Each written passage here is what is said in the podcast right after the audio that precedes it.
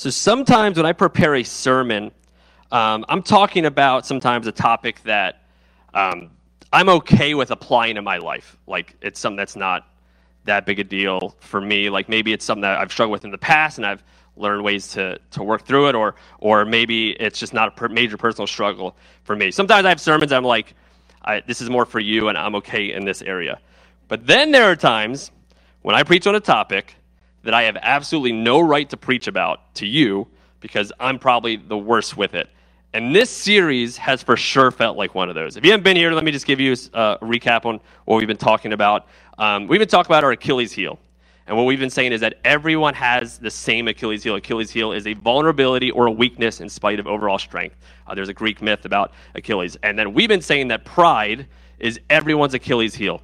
When we say pride, we're not saying that the pride you have about your job. We're not saying the pride you have uh, with your kids or being, being the person that God has called you to be. That's not the pride we're talking about. We're talking about the pride that makes everything about you. That pride is everyone's Achilles heel. That's what we've been talking about. And that the solution for pride is humility. That's what we've been saying. And last week, we were getting ready to do another sermon and do another series, part two of our series on pride and um, the worship team was practicing. And for those of you behind the scenes don't know this, but um, we get here about 7.30 or 8 o'clock um, to start setting up. Everything has to be set up and torn down.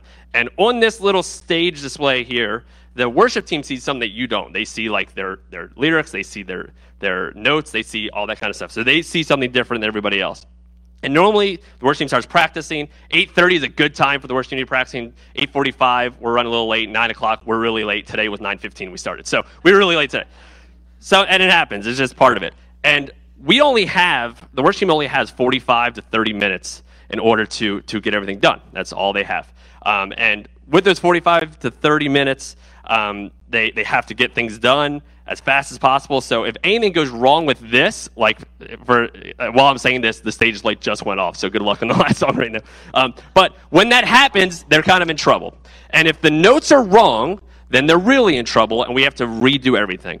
I am the person throughout the week who puts it all together, who puts everything down and, and puts all the notes so that when worship plays, they see what notes they need to play.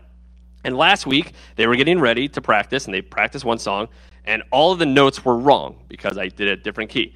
And then the next song, all the notes were wrong. So the team is calling me back saying, hey, like, these are all wrong. And I'm like, I don't know why they're wrong. I did these. They can't be wrong. I'm the one who put these notes in. And I'm like, they, Frank must have put a different key. So I was like, let me pull Planning Center. That's the thing we use for all of our keys. Say, I'll show you. I was like, I'm talking to the team back there. I'll show you that I'm not wrong because I'm going to show you what Frank told me to put. And I pull it up and I look, and in my horror, I'm like, oh no, they are wrong because these are not the same notes. So, um, team practices, and this whole, by the way, this whole time I'm doing this, no one cares. They're all like, we don't care who's wrong, just we just need to fix him. Like, okay. So when it's over, before we do family service, that's our service for the, the people that are that are serving that week. I came up to Frank, I was like, hey Frank, I don't know why all those were wrong. I'm so sorry. Like, I don't know what happened. He's like, oh, I actually I changed the keys halfway through. But again, it's not a big deal. Like, no biggie. And me, in my humility, the best thing to do would be to leave it alone. But what I did is I went straight back to the people. Tyler's over there, he was one of them, who, again, no one cared that it was wrong. I said, hey, I need you to know that Frank changed it halfway through, so I was never wrong on this. It was Frank's fault, okay? And they went, okay, like we don't care. And then an hour and a half later, I preached to you about pride and how you should have humility. what I've learned is no matter who you are, pride is a struggle. Pride is a problem, it is an issue. Sometimes it shows up through arrogance, that's how we see it. Sometimes it shows up through fake humility. Sometimes it shows up through resentment or anger or just blaming somebody else. It shows up in so many different ways, but I found it always shows up in all of our lives. But for many of us, just like me last Sunday, pride led me to get to a point where I had to manage my image. I could not be wrong, so I had to do something about it. I couldn't allow anyone to think I was wrong because I had an image to protect, an image that I'm not wrong. Maybe for you, it's like, I can't apologize to my spouse. I have an image to protect. I can't allow someone else to get the credit for something I did. I have an image to protect. I can't keep quiet when I disagree. I have an image to protect. And if we do not deal with our pride problem, what tends to happen is we get really good at pretending. We get really good at keeping up this image that we've created, and we get really good at this wearing a mask. I decided to find the creepiest mask I had in my house. But this is what we do. We get really good at wearing this wherever we go. We have our work mask, we have our church mask, we have our family mask, and then maybe at home we might take that off, but if we're in a fight with our spouse, we put that mask back on. Our masks model the image we want people to see, but hide the truth of who we actually are. It's what they do. The mask we put on makes us look smarter than we actually are. The mask we put on makes it look like we have it more together than we actually do. The mask we put on makes it seem like we care about our, our our marriage more than we do, or we care about the image of our marriage more than we care about the health of our marriage. When we put this mask on, we care about the appearance of success more than honest success with morals. That's what these masks do. And I've heard, I mean, I, I don't know if it happens here, but I've heard that these masks even make it in church sometimes. That every once in a while, somebody will come in and they'll have this mask on and they'll say, they'll walk in and they'll, hey, brother, hey sister, how you doing? It's a great day in the house, Lord, amen, amen, amen. Like they're like a religious Hulk Hogan, and they're like talking to them, and the whole way here they're yelling at their kids and putting their their spouse down, but yet they walk in, it's like, oh, time for church. Got to put my church mask on. I got to be the good Christian person. But here's what's scary about mask. We put this on because we feel a pressure. Sometimes that pressure is from society. Sometimes that pressure is from other people. Sometimes that pressure is just from inside us, but it's a pressure. And this pressure tells us that we have to put this mask on in order to keep up with our image, that we have to wear it. Because if people knew what was behind it, maybe they won't love you as much. So we have to keep this mask on. But the longer we keep this mask on, the more damage it does. The more damage it does to our relationship with other people, the more damage it does to our own mental health, the more damage it does to your relationship with God. And the scariest one to me, the more damage it does for other people to connect with Christ. When you, who say you're a follower of Jesus, continue to wear this mask, the more damage it does to the other people who see it on you. See, I, have been at church, church world for a long time. I've talked to so many people who have walked away from the church or have walked away from faith. And there are so many reasons for it. But there's the main reason that angers me the most is that when people say, I walked away because of this person, because I saw who that person really was. And that's a lot of people's story. They go to a church and someone who is a leader of some sort, maybe the pastor, maybe just a leader in the church, they're really good at wearing this. And everyone starts to believe until you find out that this was just a mask the whole time. And behind closed doors, they didn't act the way they preach. And all of a sudden they say, if they can't do it, they're a hypocrite. I'm out of here. Not only am I leaving the church, but I'm also going to leave the faith. I've heard that story so, so many times. If someone leaves the church and leaves their faith because, um, because they, they saw, they, they decided they didn't believe in Jesus anymore, I'm not okay with that, but like, I don't control that, right? I, I don't save anybody. I don't lose anybody. My goal is to model what Jesus called me to model for them, and then the Holy Spirit moves them. I don't save anybody. If someone leaves the church because of that, then I get it. But if someone leaves the church because the people who were supposed to model that love corrupted it instead. I'm not okay with that. And you shouldn't be either. So then we start to think, and this is what I think what do we do about this? Because I can't help but put the mask on. I'm always putting this mask on. I, I, I, I know I shouldn't. I know I shouldn't be a hypocrite, but I feel like a hypocrite a lot because I say things I mean it, and then I don't do it, and here all of a sudden the mask is back on, and I completely get it. I'm right there with you. I think the best thing, if you're in this room and would consider yourself a follower of Jesus, the best thing we can do is stop pretending like we aren't a hypocrite. Because when you walked in, you may have been greeted by a hypocrite. Your kids upstairs are possibly being led by a hypocrite right now. Every once in a while, a hypocrite gets up on stage, and almost every week, a hypocrite preaches to you. We're all hypocrites, but the only hypocrite you should focus on is yourself. It's because there's too much at risk for our faith to be worrying about everyone else, all the other hypocrites. Because when I read the Gospels, Matthew, Mark, Luke, and John, the, the story of Jesus, the way Jesus talks to the religious people is completely different than the way he talks to everyone else. In Matthew 23, if you have your Bibles, they'll be up on the screen. Matthew chapter 23. We see that Jesus preaching, he's preaching his last sermon here. What I love about this, he's preaching his last sermon. Um, he's in the heart of his ministry. He's about a week away from being crucified, and he knows the end is about to come. Every time in the Gospels, he talked to the, the, the sick or the poor, he talked a certain way. But then when he talked to the religious, they, he talked completely different. And every time he would heal someone or preach or say something, the religious people, the elite, the Pharisees and the Sadducees, they would overhear it and get mad at him. So by Matthew 23, Jesus is done talking to the Pharisees. He's done talking to the Sadducees. He's got a week left to live, so he doesn't he's not holding anything back anymore. He's going to say things the way he needs to say and he preaches this message knowing that the Pharisees and the Sadducees are going to are going to hear it. Here's how he starts in verse uh, 4 verse 1, Matthew chapter 23 verse 1.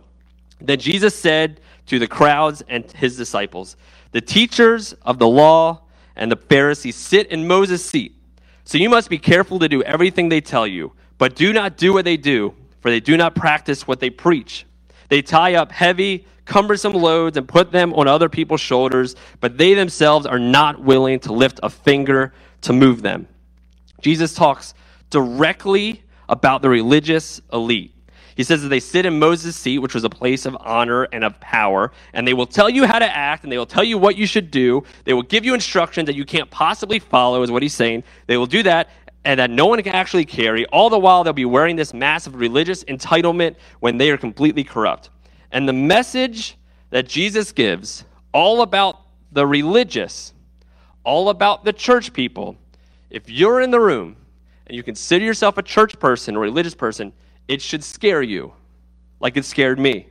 Because when he talks about the church people, I've never heard Jesus be this harsh. Here's what he says, skipping all the way down to verse 33. This talking to the church people. He says this you snakes, you brood of vipers, how will you escape being condemned to hell? He's saying that to the people who have studied Scripture their entire life. You're snakes, broods of vipers. Jesus never spoke this way to the tax collectors. Jesus never spoke this way to the prostitutes. He never spoke this way to the sinners. He only spoke this way to the church people. You know why? Jesus hates pride. So when you confess to be a follower of Him, but you make it all about you, leading others astray in the process, it angers Him. He expects more out of you and out of me. And what I find fascinating is that the longer we follow Jesus, the longer we're in church, the longer we're religious, or whatever word you want to use, the longer we do that, the, the easier it is for us to condemn everyone that we consider not up to par with us. It becomes so easy. Like, those are the people that are destroying our society. Those are the people that are corrupt. Those are the people that Jesus looks at and is embarrassed about, and, and his wrath comes out. But when I read the scriptures, Jesus doesn't look at those people. He looks at me and you. He says, You know better.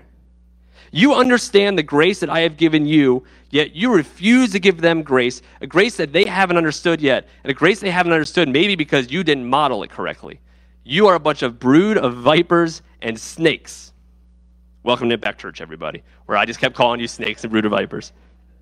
So, as I preach today, if you consider yourself a follower of Jesus, his message is for you and for me. Not the sinner who you think is destroying the world and our culture, it's for you. The one who confesses to follow him, but keeps putting this mask on anyways, just like the Pharisees and the Sadducees did. If you're here today you don't consider yourself a follower of Jesus, you're going to love this sermon because this sermon is probably some of the reason that you're not because of all the people that Jesus is talking to.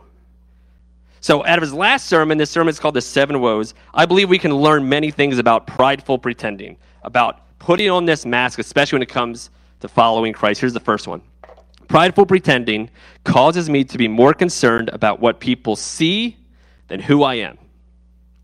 Don't raise your hand for this, um, but Wh- which would you rather happen? Would you rather win the lottery and become a millionaire overnight?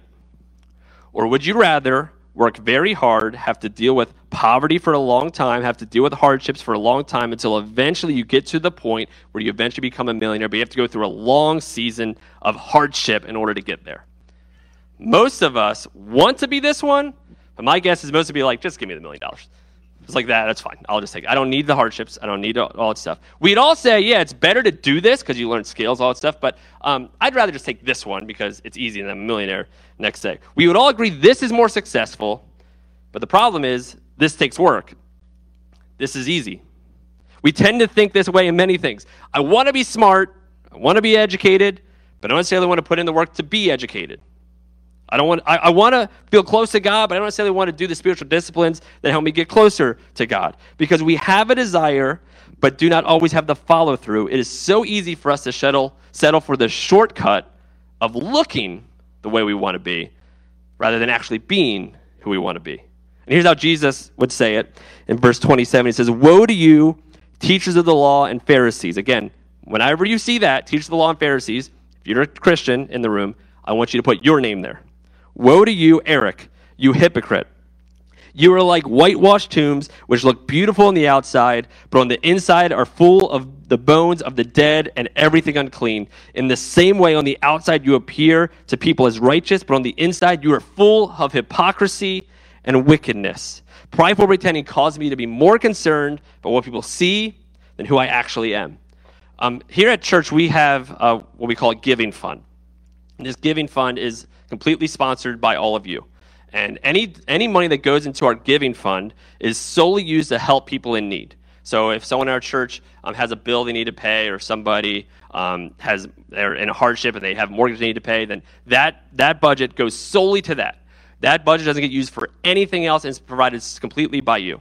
And every once in a while, we will find families that are just in a hardship and need help, and they do it. No one knows that, that we give it to them, that we help them, but we just get their bill, we pay their bill for them. It happens a lot. We paid mortgages, we paid BG&E bills, we paid a lot of different things. And every once in a while, there's somebody that loses a job unexpectedly and is in need.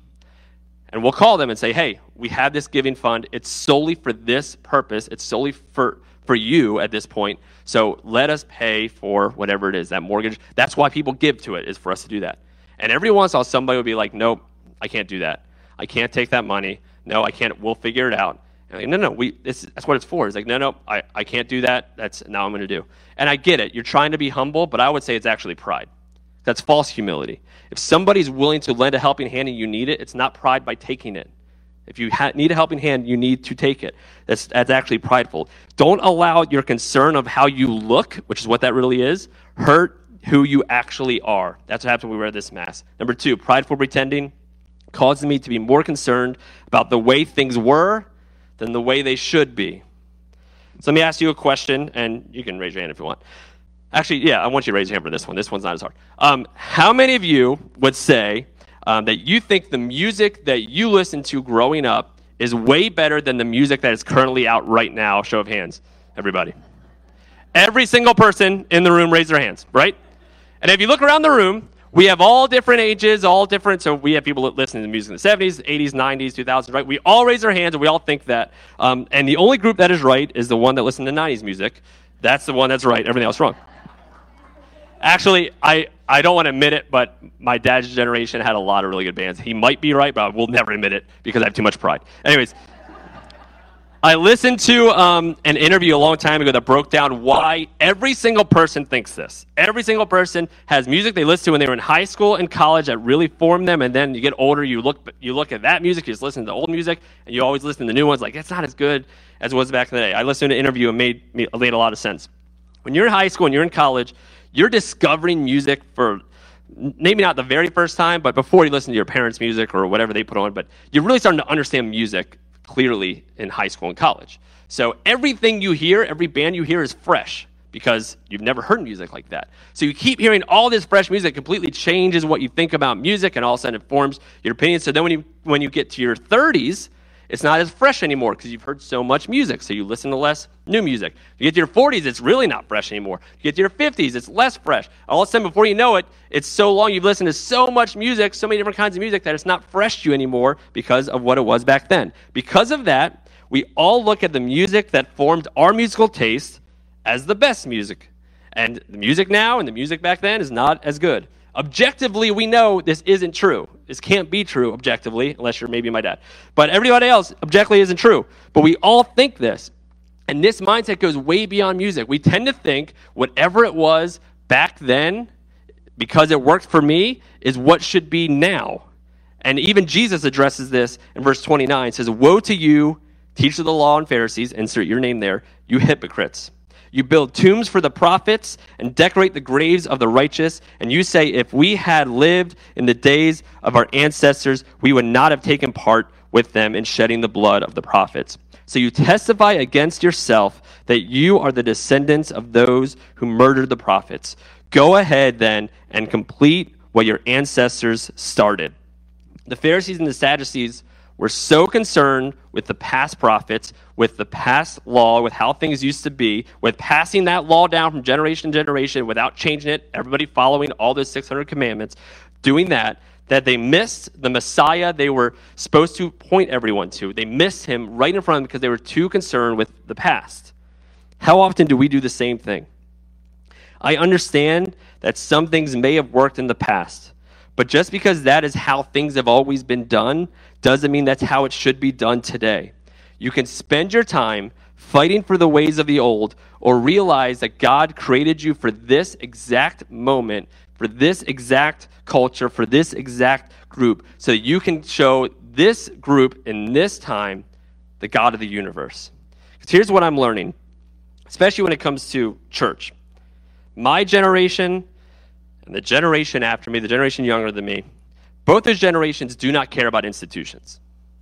They don't care about institutions. What they're most concerned about is social justice, help those in need.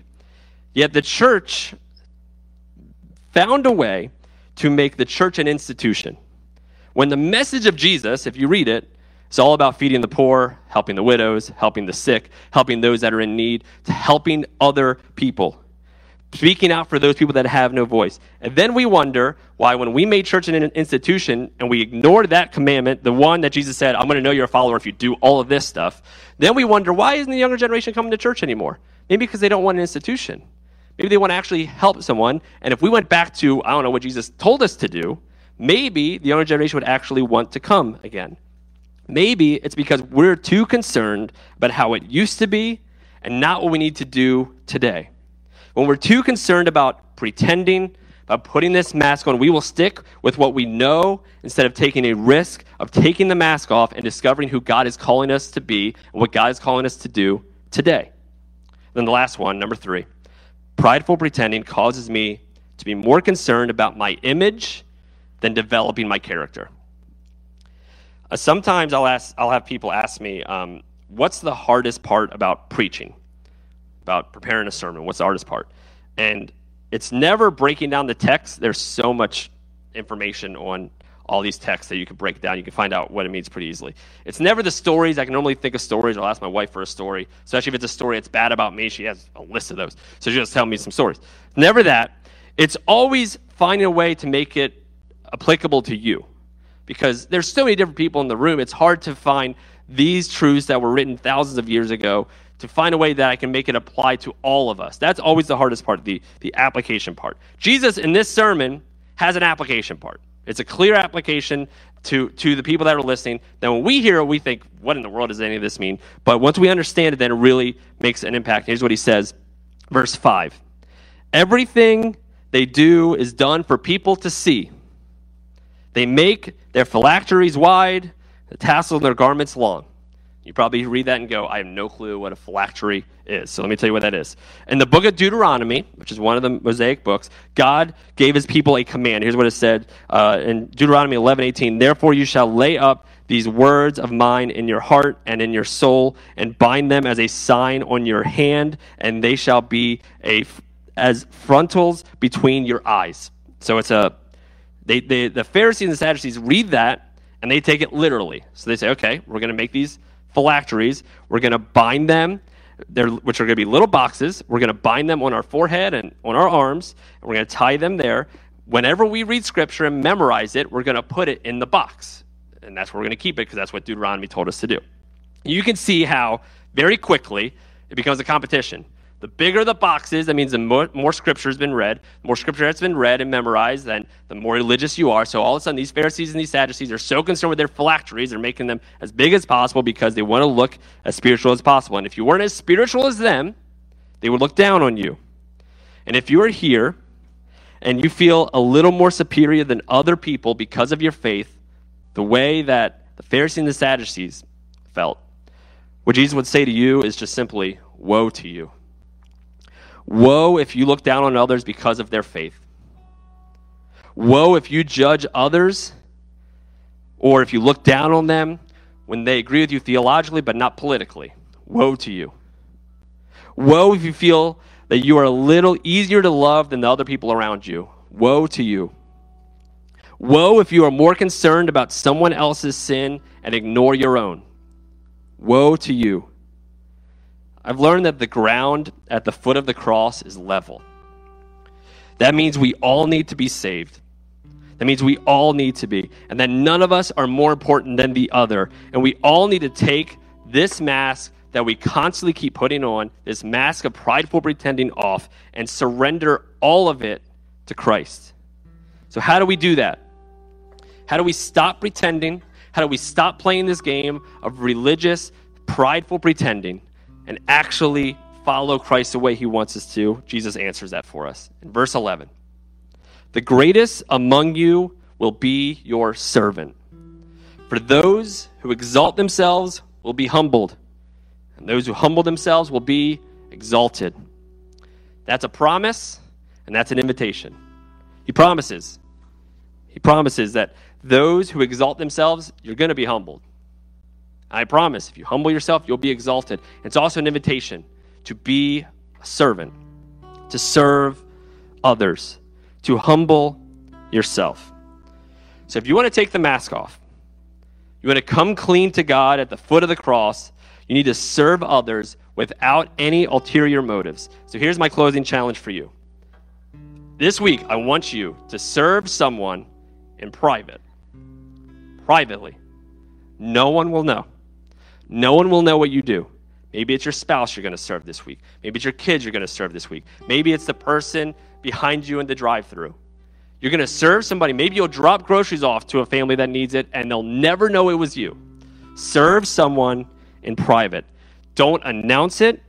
Don't look for the applause. Don't do it so you feel like you can earn something later. Serve someone for no reason but then to bless them. Now, for some of you in this room, and I know some of you, you have such a servant heart, and you have such a servant heart, and you do it in private that you won't ever take a compliment. Some of you. And here's what I would say to you instead of just deflecting it back, as some people do, and say, hey, thank you for doing that. He's like, nope, it's all about God. Like, he just did it for me. Just God. Like, instead of that, that isn't humility by not being able to take a compliment, by not being able to accept someone's gratitude. That's not humility. That's false humility. That's also called pride. So if that's you, if someone says, hey, thank you, simply say, you're welcome, it's an honor. My, um, my grandmother always say it this way don't rob me of my blessing. That's what she would always say. Don't rob me of it. So for you, who are you going to serve this week in private? In order to do that, in order to truly do it without any ulterior motives, not hoping that your spouse is going to notice it so you get some brownie points, without hoping that that person knows so next time you need something you're going to you're going to get it from them, not hoping that because you pay for the person behind you that the next time you go someone's going to pay for you. Not that. Not looking for applause, you simply serve because you want to serve them and bless them. When we do that, the only way we can do that is by complete and full surrender. Surrendering at the foot of the cross. So what I'm going to do I'm going to give you a little bit of time to right here, right now, surrender. Surrender whatever it is that you need to surrender in your life that is keeping you from actually serving. That pride in your life that is keeping you from taking this mask off. I'm going to give you time between you and God right now to surrender it. Say, God, I'm at the foot of the cross. I know I'm not better than anybody else. I'm just a beggar that needs bread, and I'm coming to you for that grace. I'm going to give it up to you now. So I'm going to give you a couple minutes in full surrender to offer it up to Him. We're going to sing this closing song together. So take this time between you and God, be in His presence, and surrender to Him.